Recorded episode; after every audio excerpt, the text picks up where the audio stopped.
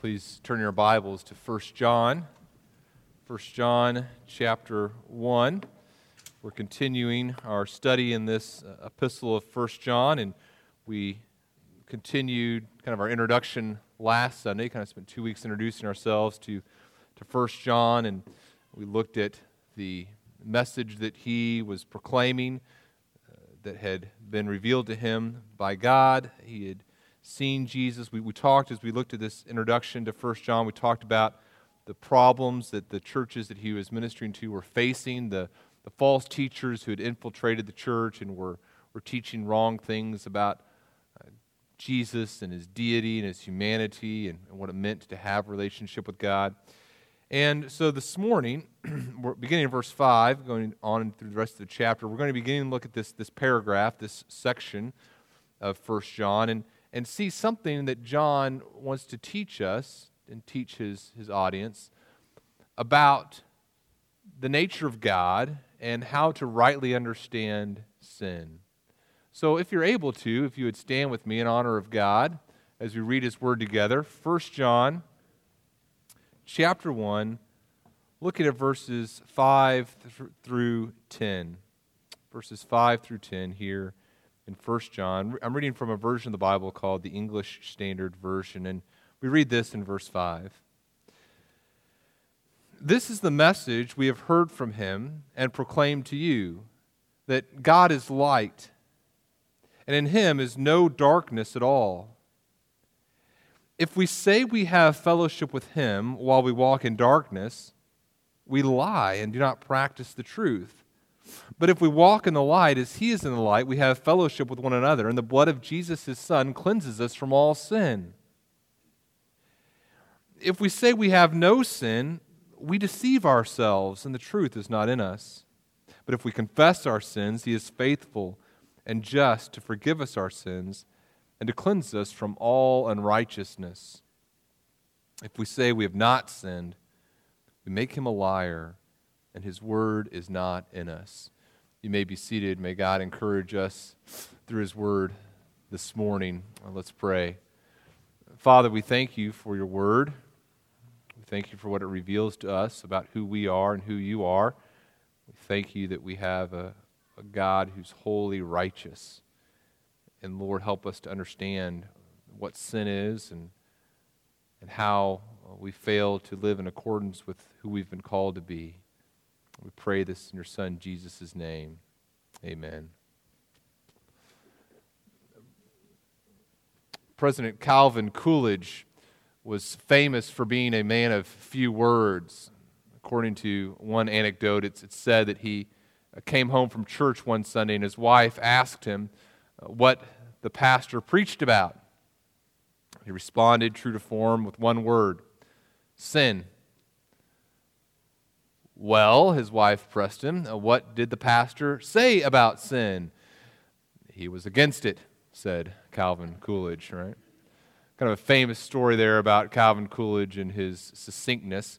Now, I hope that after the next few weeks, as we talk about sin and we talk about God's righteousness and we talk about what sin is and wrong thoughts about sin, that we'll be able to say more than we're against sin after we come to the end of, of next Sunday what I hope that we see as we look through the, these passages that we're going to look at this morning, specifically this passage here in 1 John, what I, I hope that we understand is, is the danger of sin, the reality of sin, and, and how we should view sin, and, and how we should uh, have a, a fear of falling into sin. In fact, let me just kind of read a couple passages in Scripture that, that talk about sin that I, I hope give us a taste for how dangerous and pervasive sin is. Galatians chapter 6. Paul's talking to the church there in Galatia.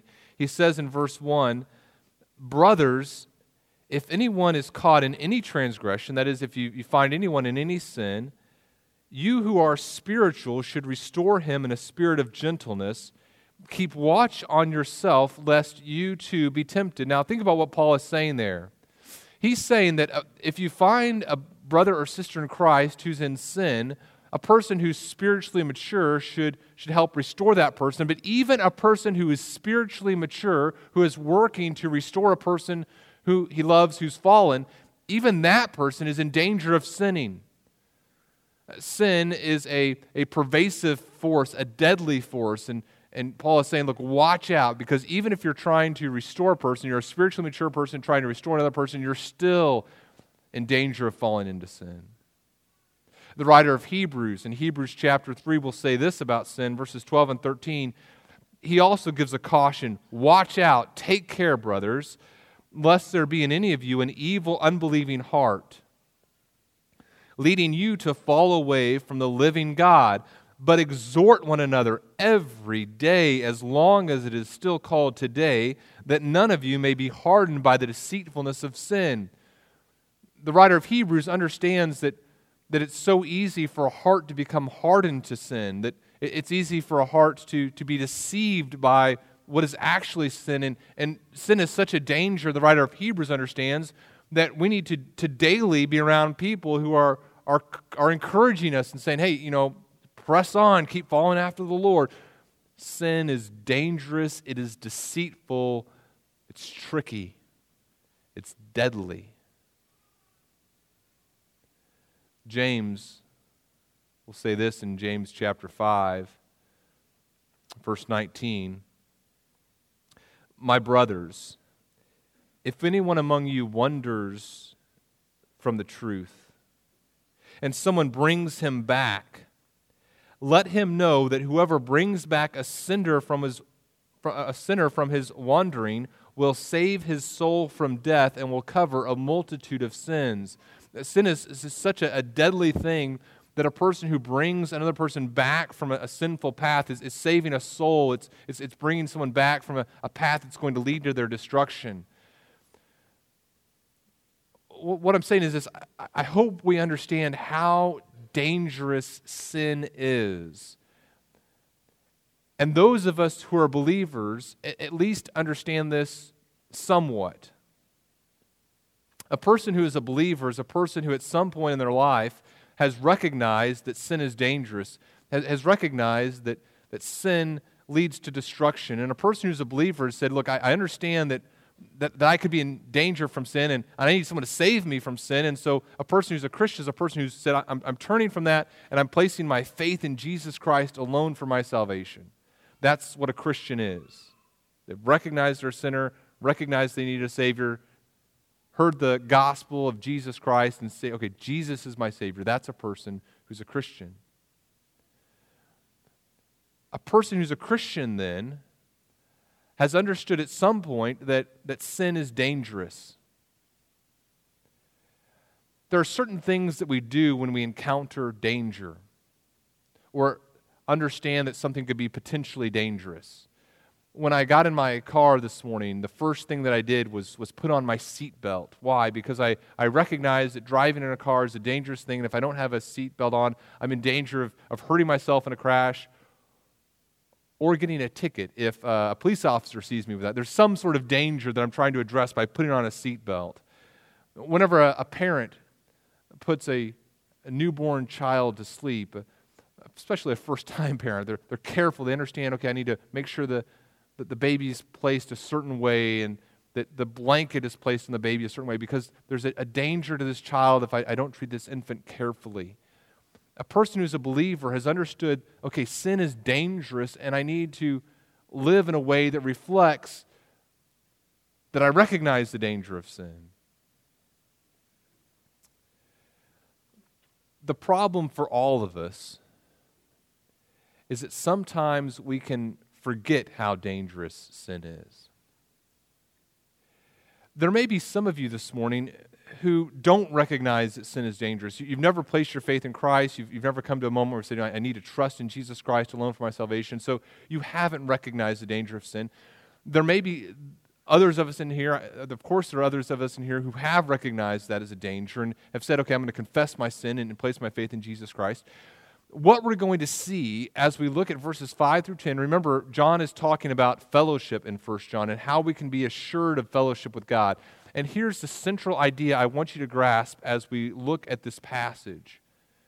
How you and i view sin reveals if we are truly in fellowship with god. How you and i view sin reveals if we are truly in fellowship with God. If we have truly come into relationship with a holy God, a God who is perfectly righteous, if we have truly come into fellowship with Him, it's going to change what we believe about sin, how we define sin, and how we respond to sin. And this morning and next week, as we begin talking about wrong thoughts that we sometimes or some, or some people have about sin at times, as we talk about these wrong thoughts, a person who is truly in fellowship with God, I believe, is going to say, you know what? Even though some aspects of these wrong thoughts sometimes manifest themselves in my life, I agree with God that they're wrong thoughts.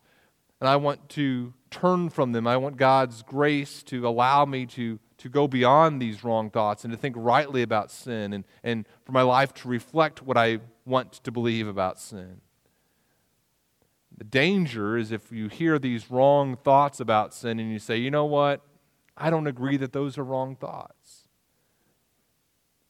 If you hear what God's word says about wrong thinking about sin and don't agree with God that it's wrong thinking, there's a danger that you aren't truly in fellowship with God. In verses 6 through 10, there's going to be three statements that, that John makes. And these statements are he's going to say, if we say, and then he's going to say something that these false teachers were saying. If we say such and such, that's, that's wrong, and here's why it's wrong. Or if we say this, that's why it's wrong, and here's why it's wrong. He's going to say three things that these false teachers were teaching the people in Asia Minor about sin, and he's going to say why this is wrong. Wrong thoughts, three wrong thoughts about sin. That's what we're looking at this morning and next week in verses 6 through 10. But before we get to verses 6 through 10, there's verse 5. Okay, so turn your Bibles to verse 5. And the first thing that we're going to see before we start, start talking about these wrong thoughts about sin, the first thing that we're going to see is that God is light. God is light. We see that in verse 5. And before John starts talking about the wrong thoughts about sin, he's going to tell us something about God and his character. Verse 5 says, remember in verses 1 through 4, he's been talking about this message that he's proclaiming, a message that uh, is the person Jesus. The, the, Jesus is both the person who delivers the message and the message itself. And he's going to talk about this message that was from the beginning, which we've heard, we've seen, we looked upon, we've touched uh, the, this life that became manifested, and it's this life, this message that allows us to have fellowship with one another. And then he says this in verse 5 This is the message we've heard from him and proclaimed to you. What is the message? That God is light, and in him there's no darkness at all. There's a lot of things that John could have told the believers about who God is in verse 5. He could have talked about how God is love. He could have talked about God's justice, but instead, before he begins talking about sin and wrong thoughts about sin, he begins by talking about God and God's character is God being light. Why does he do that? Why does he begin with that? Let me suggest to you that before he starts talking about why these thoughts about sin are wrong, he wants to give us a standard by which to judge righteousness. You may have seen on uh, some uh, Facebook posts of this last week that the staff had a, a, difficult Monday afternoon. You know, that, that, that storm came in and there was the, the snow, and there were uh, the staff, and, and, I'm not going to mention any names, but uh, the staff managed to put not one but two of Diane's cars in the ditch. Okay, and it wasn't Diane's fault. All right, They're, but I will say this: the roads were very slippery. Um, but not. I'm not saying anything. Um, we ended up putting two of car, Diane's cars in the ditch, and so uh, us, uh, you know, manly staff people, pastoral staff, uh, we thought we can get these cars out of the ditch, and so we went to the truck first and we grabbed some shovels from the shed and we, we start getting the, the snow out of the way. And, and uh, kent gets behind the, the driver's wheel and he turns on the truck and, and uh, all the guys get behind the truck and he, he gives it gas. And, and we start uh, pushing the truck and snow is flying all over the place. The wheels are spinning.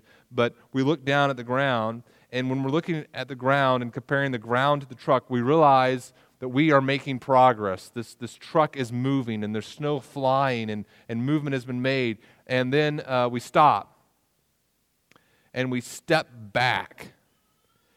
And when we realize that a lot of movement has been made, but we realize that in relationship to the road, we've made no progress. We are still just as much in the ditch as we were before. And by the way, if this was your field, we are admitting nothing, okay? It, what, you're, you're thinking of a different truck. Uh, this, is, this wasn't us. But wh- why does that matter? It doesn't matter how far along in a ditch we travel, we're still in a ditch.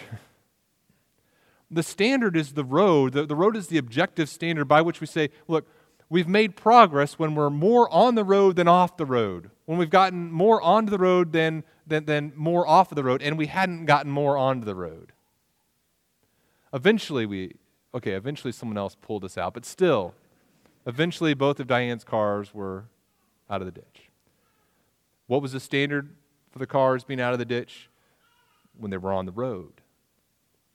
When we're talking about God and, and when we're talking about sin, John begins by, by helping us understand who God is. Who is God? John says, God is light.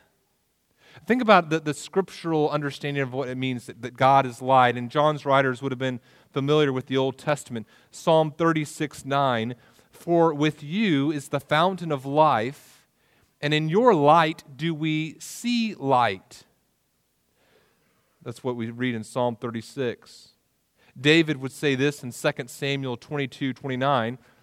He says this to God For you are my lamp, O Lord, and my God lightens my darkness. Uh, what, what do we see when we're talking about God as light? Well, first of all, and we see this in John as well, we understand that for God to be light, there's a contrast with darkness. There's this world that's dark, and then there's this God who is light. And for God to be light, it means that people that find themselves in darkness can, can see how to live and, and where to go from the light that they receive from an external source from God. Isaiah, verse 60 beginning in verse, uh, sorry, Isaiah chapter 60, beginning in verse 19. The sun shall no more be your light by day, nor for brightness shall the moon give you light, but the Lord will be your everlasting light, and your God will be your glory. Your sun shall no more go down, nor your moon withdraw itself, for the Lord will be your everlasting light, and your days of mourning shall be ended. There's this world of darkness, and when we find ourselves in this world of darkness, not knowing how to live, there's a light from God. When we find ourselves in, in darkness and in mourning, God is a source of light and comfort and deliverance in the midst of that as well. Micah 7 8. Rejoice not over me, O my enemy. When I fall, I shall rise. When I sit in darkness, the Lord will be a light to me.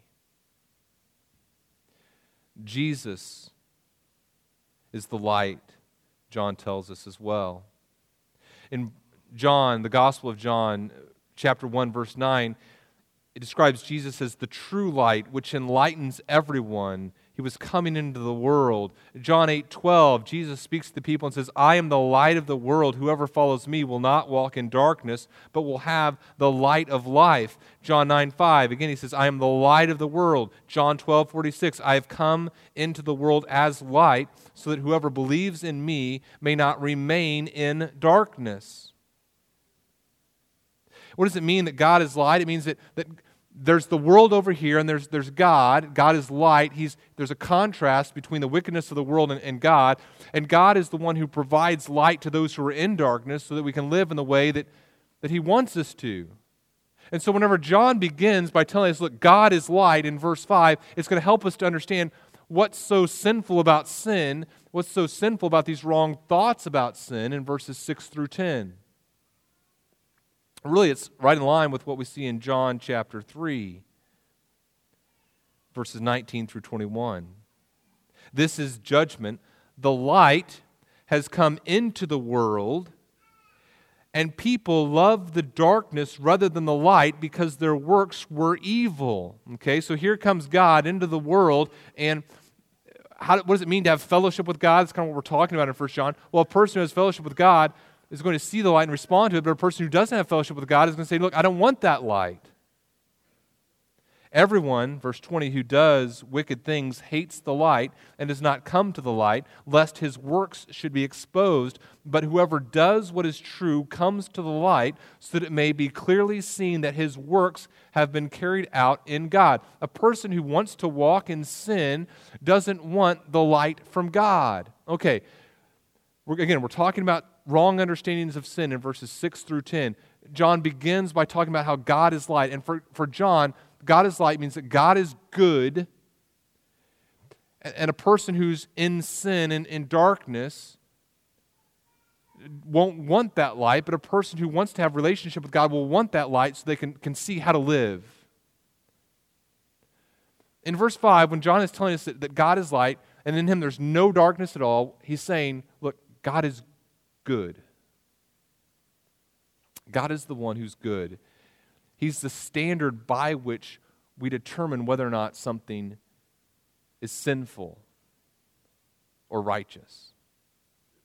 I was reading a little bit from a, a book by John Frame on, on systematic theology this last week, and, and he said something very interesting. He, and I'm kind of, I'll paraphrase some things that, that he talked about, but essentially, uh, imagine I said to you that my mechanic is a good mechanic.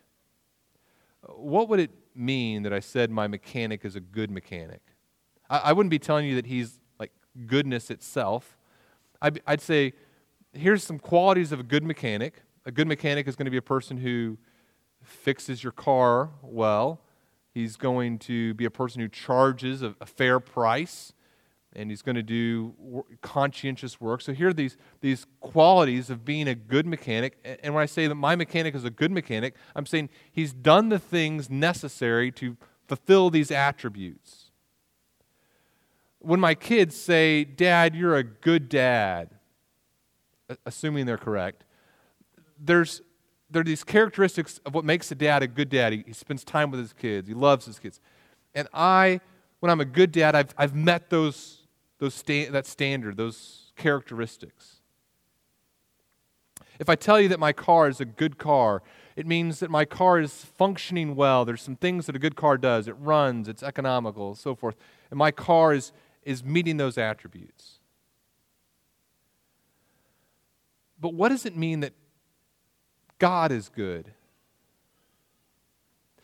Classical Greek philosophers kind of wrestled with this question one Greek philosopher, uh, Plato, was, was talking about the, the Greek gods and, and how they believed that Greek gods told them certain things to do. And his question was, he goes, now, do the Greek gods just get to arbitrarily decide what's good? Do they get to say, it's good to tell the truth, and they just kind of decided that, and so that makes that good? And if they had said that it's good to tell a lie, that would have been good? He said, is that how goodness works? Or is there like a standard of goodness and the gods recognize that standard and so they, they tell us what to do and what not to do? That's the question he wrestled with. And, and he believed that there was an objective standard. Here's what goodness is and, and the gods recognize that and the gods told us to do something that was evil that would be wrong. There's objective goodness. What does it mean that god is good? Is god good like my mechanic is a good mechanic? He does the right things, and so he's a good God. No, John tells us, and this is really important to understand, I think, for us to understand why sin is so, so bad and, and what sin is. Especially when it comes to our relationship with God. John says, God is light. God doesn't just do good things. God is goodness itself.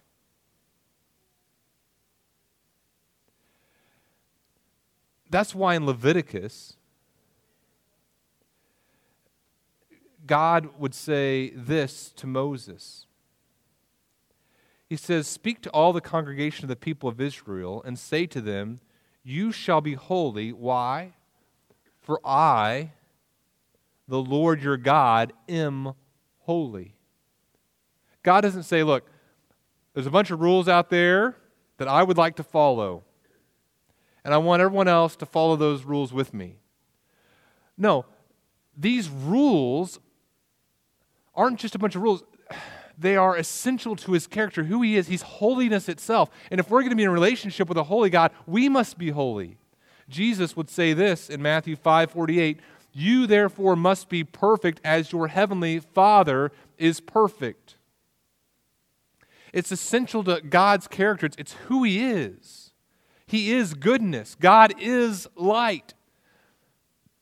And if we're going to understand what it means to be in a relationship with Him and, and how sin damages that relationship, we must understand who God is at His core.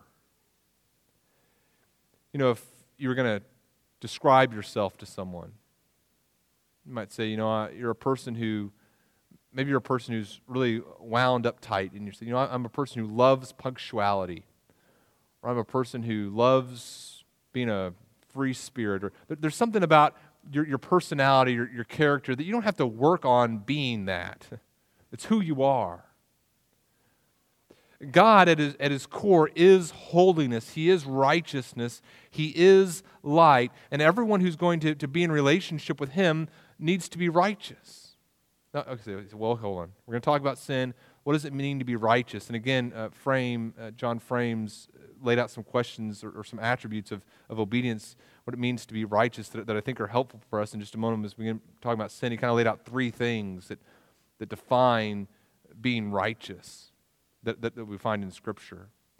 First of all, doing what's right, being in accordance with the idea that God is light and God is goodness, it means that you and I are obedient. We do what God tells us to do. Later in 1 John, we're going to see that sin is lawlessness. And so being obedient to God being righteous means we do what God tells us to do, but, but it's more than that, right? The second attribute of obedience to God, of, of righteousness, is not just doing what He says, not just obeying His law, but having the right goal in life. 1 Corinthians chapter 10 verse 31 Paul writes, Whatever you do, do all to the glory of God. And so not only am I, I doing the right, am I doing the right things, I'm having the right goal that, that, that in everything I do, not only am I being obedient, but that God would be glorified in that. And then the third thing is not only do I do the right things, not only have the right goal as I do them, that God would be glorified, but my motivation is right. In Romans chapter 14, verse 23, Paul says, Whatever does not proceed from faith is sin. So I'm doing the right things and, and I'm, I'm having the right goal, and my motivation is a motivation of faith. That's righteousness. Okay. We're about to get into verses 6 through 10, but again, let, us let's, one more thing here from verse, verse 5 and kind of transition here. John is telling us that God is light, God is goodness. And First John is about fellowship fellowship with one another and fellowship with God. Have you ever been in a situation uh, where um, you felt a little bit awkward? And, and for some of you, I could ask, have you ever been in a situation where you didn't feel a little bit awkward? But um, have you ever been in a situation where you were going into a room and you kind of looked at the people in the room as they're partying and you realized, oh man, I'm, I am not dressed the way I need to be dressed to come into this party. Or you're in a situation where you're, uh, you're kind of, you, you, come to a, a, uh, a, house or something and everyone's taking off their shoes and you, you take off your shoes and you're, oh man, really those socks? Uh, you know, my light red socks. Um, why, why am I wearing these? You know, or, or maybe, man, oh man, these are my smelly shoes. Uh, is anyone else going to notice that I'm wearing my smelly shoes? Oh dear, you know, you, you, have the sense, I'm not, I'm, I'm not prepared to enter into this, this relational activity because there's, there's you know, something wrong with me. Remember one, one time I was, I was uh, going to teach one evening, this was many years ago, and I, uh, I woke up in the morning and I had, you know, this, this big ac- you know, acne uh, thing going on in my chin, and oh man, really tonight? And so I, I don't think about it that much. But in the afternoon, I'm getting ready to, to, to go into this room to, to speak, and I look in the mirror. I'm like, oh yeah, right, I forgot about that. And then I said, Daniel, that's just silly. First of all, it's pride. Second of all, it's you always notice way more than anyone else notices. You're way more attuned. You're, and I walk into the room, and the first thing someone grabs me, oh my. Oh, that looks terrible. You must feel terrible about going to speak. No, I don't. There's a sense of awkwardness sometimes. You're like, boy, I'm, I'm not where I want to be to enter into this relational activity. As we come to verse 5 and get ready to talk about verses 6 through 10, we should feel uncomfortable. There should be like two questions that are kind of in our mind as we come to verses 6 through 10. One question is Can I even have a relationship with God? If God is light, can I even have a relationship with God? And then the second related question is if it's possible for me to have a relationship with God, what are we going to do about this sin thing? How am I going to be able to enter into a relationship with God when we've got this problem with sin? We're going to see three wrong thoughts about sin and what it means for our relationship with God. But we start with the idea that God is light, God is holy. And then we see why these thoughts about our sin are so wrong and why they don't understand the false teachers didn't understand rightly how to come into relationship with God with the presence of sin. Here's the first wrong thought. Here's the first wrong thought from verses 6 and 7. I can walk in sin and walk with God.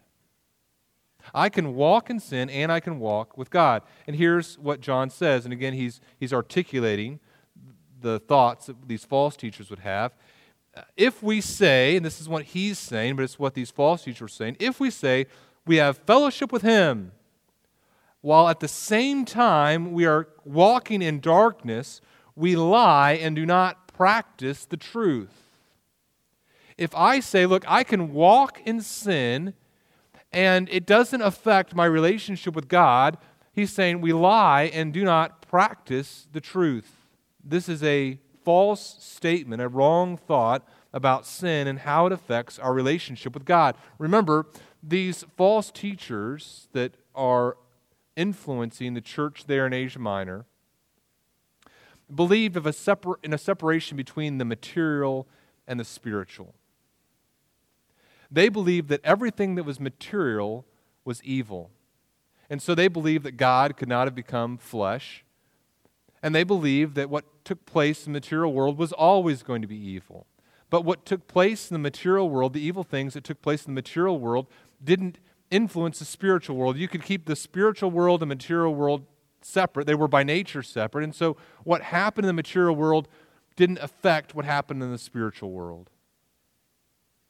And so there's a belief by these, we call them kind of a, a pre Gnostic philosophy, there's a belief that they could live in sin and that sin wouldn't affect the relationship with God. Now, this wrong teaching isn't denying the reality of sin. They're not saying, oh no, sin doesn't exist and, and uh, sin is just an imaginary thing. They're saying, no, no, no, we acknowledge that sin exists, but sin doesn't affect my relationship with God.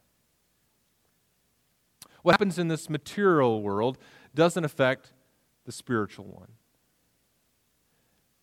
What does John say about that? He says, no, no, no, that's, that's a lie. How does that play itself out in our our contemporary mindset. You see, what this is, and, and stay with me here, this isn't a denial of sin, it's a denial of the seriousness of sin. It's a denial that sin seriously damages our relationship with God. And so we, we see all sorts of manifestations of this. A person might say, Yeah, I'm a sinner, but you know, we're all sinners. And, and, and God, God is a big enough God to deal with my sin and, and not be bothered by it. I was talking with a person on, on Friday night about kind of this idea, and, and he, he articulated it this way. He said, You know, th- that idea is kind of like saying, uh, Come to God as you are and stay that way. That's the attitude of a person who doesn't understand the seriousness of sin and how it affects our relationship with God.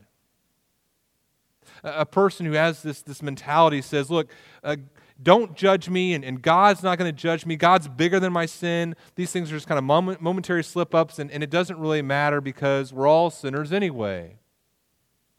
Jeremiah 5 addresses this attitude. In Jeremiah 5, Jeremiah is talking to, to false prophets, and these false prophets are coming to people who are engaged in sin, engaged in disobedience to God, and they're saying, oh, you know what? It's, it's, that's not sin. Don't worry about it. It's not a big deal. And listen to what Jeremiah says to these people as they listen to these, these false teachers. Verse 23 of Jeremiah 5, he says, But this people has a stubborn and rebellious heart They've turned aside and gone away. They do not say in their hearts, Let us fear the Lord our God, who gives the rain in its season. Verse 25, Your iniquities have turned these away. These blessings that God was bringing, it says, Your iniquities have caused these things to be turned away by God. And your sins have kept good from you. For wicked men are found among my people. They lurk like fowlers lying in wait. They set a trap. They catch men. Verse 29 Shall I not punish them for these things, declares the Lord? And shall I not avenge myself on a nation such as this? So there's a belief that, hey, we can live this way, we can act this way, and, and God doesn't care. And God says, no, I, I do. And there's going to be consequences to our relationship because of it. An appalling and horrible thing has happened in the land, Jeremiah says. The prophets prophesy falsely and the priests rule at their direction. In other words, they're saying things about me that aren't true. They're saying things to kind of appease the people, to allow them to continue to live the way that they want to live in disobedience to God. But listen to this My people love to have it so. My people are listening to these people telling them, hey, your sin doesn't matter. You're still cool with God. My people love that, God says. But what will you do when the end comes? You don't believe your sin affects your relationship with me. You're pursuing your sin. You continue to live in disobedience to me. What are you going to do when the end comes? When I deal with sin? It's not that the believer never struggles with sin, right? But the believer hears this, this thought, I can walk in sin and walk with God. And the believer hears that goes, Oh, I, I know that's wrong. And I, I know I've, I've, fallen into that trap and, and I need to re- repent and, and, turn from that. You see that the Gnostics, the, the, or these, this Gnostic influence in 1 John, they said, Look, here's the material world. Do what you're going to do in the material world. And the spiritual world is, is unaffected. And the same is true in our culture today. You know, there have been countless times, countless times where I've sat down with people who are, are contemplating some sort of, of, of sin. And we talk about it, and they say, Yeah, I, I know that that's sin, and I, I know that God doesn't want me to do that, but God loves me, and, and God wants me to be happy. And if I do something that, that displeases God, I, I can always say that I'm sorry and ask for his forgiveness. Malachi, in Malachi chapter 2, talks about people who have, who have sinned against God. He talks about a, a person, a man who, who doesn't love his wife and divorces his wife. And verse 17, he says, You wearied the Lord with your words. But you say, Look, how have we wearied God? Why is God upset? He says, By saying that everyone who does evil is good in the sight of the Lord and he delights in them. Hey, I'm living this life of, of immorality. I'm doing these things in the material world, but God loves me. God delights in me. It's a lie to say I can walk in sin and I can continue to walk with God. The person who says, uh, I'm going to pursue immorality. I'm, going to turn on my computer and I'm, I'm going to go to the places that I know that, that, God would not have me go. I'm going to think about things that God doesn't want me to think, but, but God loves me and I can, you know, God delights me. This doesn't affect my relationship with God. That person is, John tells us, a liar. A person who says, I, I can love the material world. I, I can pursue all the wealth of this material world and I can love those things and I can love the world and I can love God. No, you can't. Whoever loves the world, John is going to tell us, the love of the Father does not abide in him.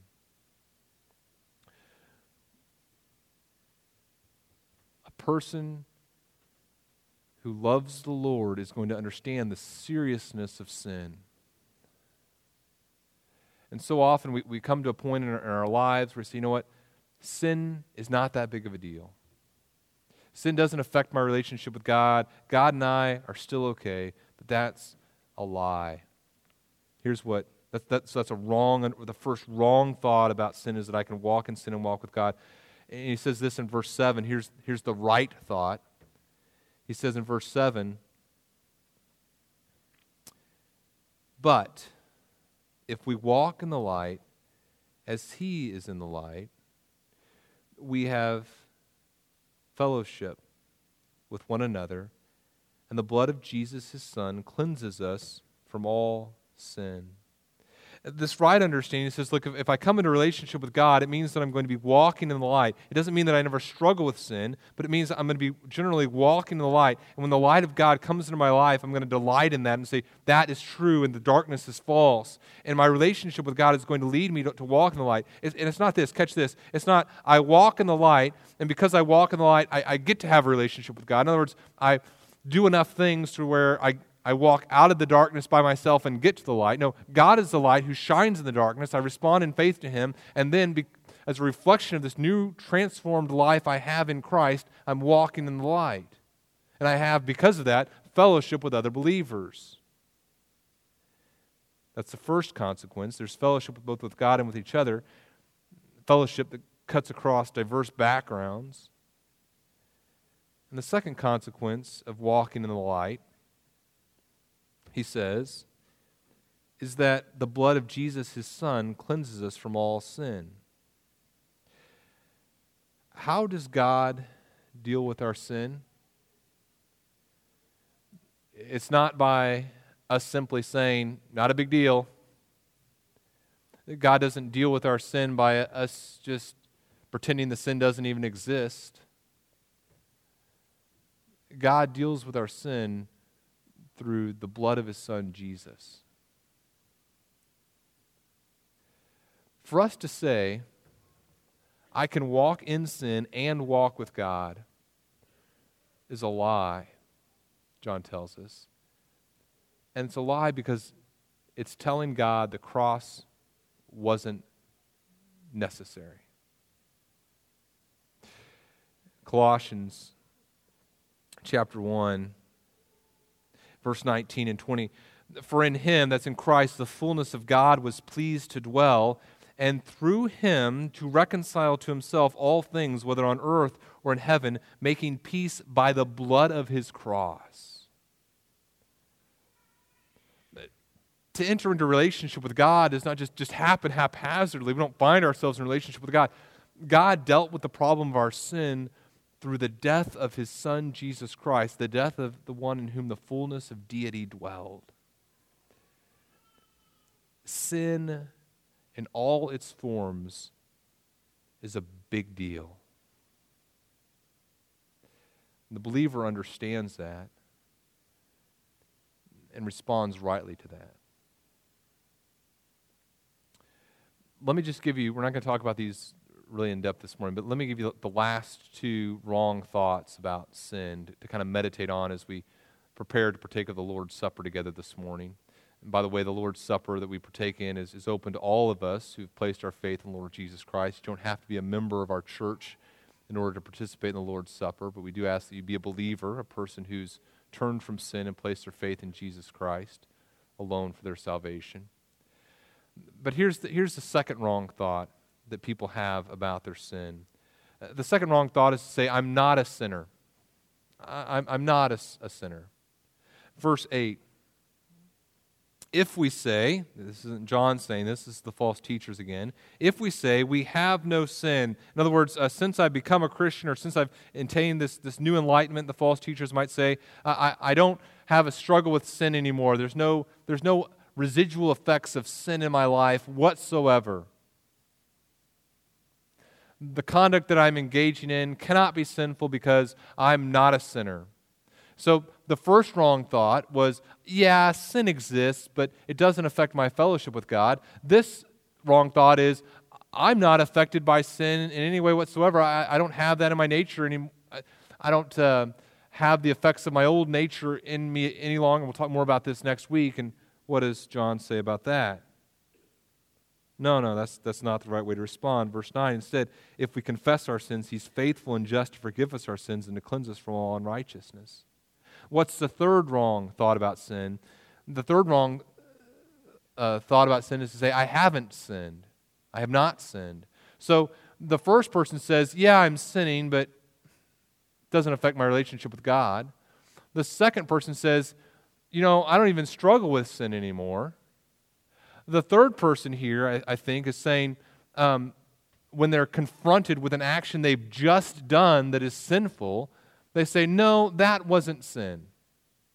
What I just did, that, that wasn't sin. That, that wasn't a transgression of God's character.